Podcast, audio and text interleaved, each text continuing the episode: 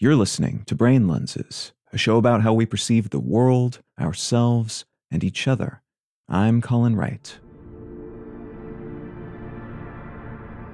One of the better known stories from the Hebrew Bible is the Judgment of Solomon, in which the wise king Solomon was asked to rule on a complicated emotional matter. Two women each claimed to be the mother of a child, and Solomon told them, okay, if we can't figure out who the child belongs to, we'll just cut the kid in half, and you can each take one of the pieces. The woman who said, No, no, don't do that. This other woman can have the kid, just don't hurt the baby, was, in Solomon's judgment, the true mother of the child, because she was willing to give up having the child as long as he wasn't harmed.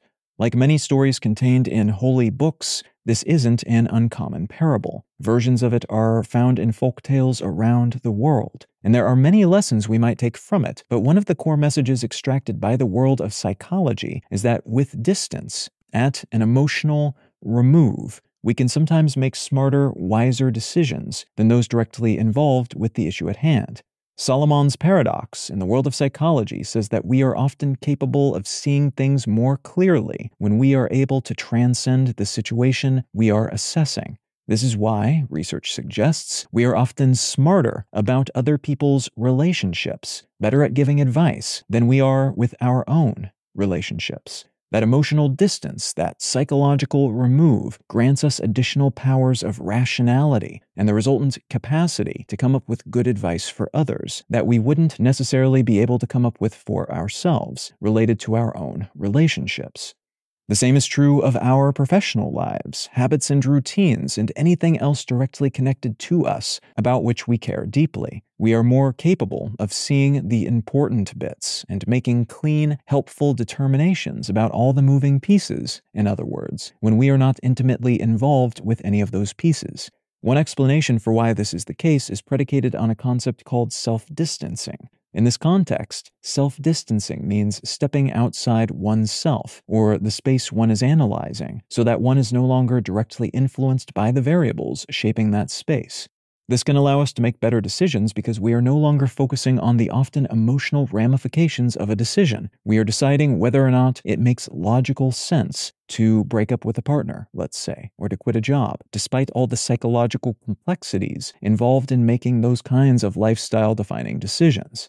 Studies have shown that we are less anxious when making decisions at arm's length in this way, and we are thus less likely to allow our momentary worries about anxiety inducing futures color our perception of the concrete data points we are juggling. This ability to make decisions as an outside observer is easier to wield when we're literally not involved, when we are helping someone else figure out their own issues but it can be harnessed for our personal decisions as well if we attempt to frame things in the same way. Instead of asking, Should I break up with my partner then? we might ask ourselves if a friend of mine was in this relationship and asking me if they should end it, what advice would I give them? Sometimes, even this simplistic and minor shifting of perspective can help us float a bit above the surface of all the roiling emotions and similar confounding variables that might otherwise distort our perception of the problem we are attempting to solve. You can find out more about brain lenses, including how to support this show, and in return, receive an additional episode of the show each week at brainlenses.com. You can also support this and all of my projects at understandary.com. I'm Colin Wright, and I'll talk to you again next week.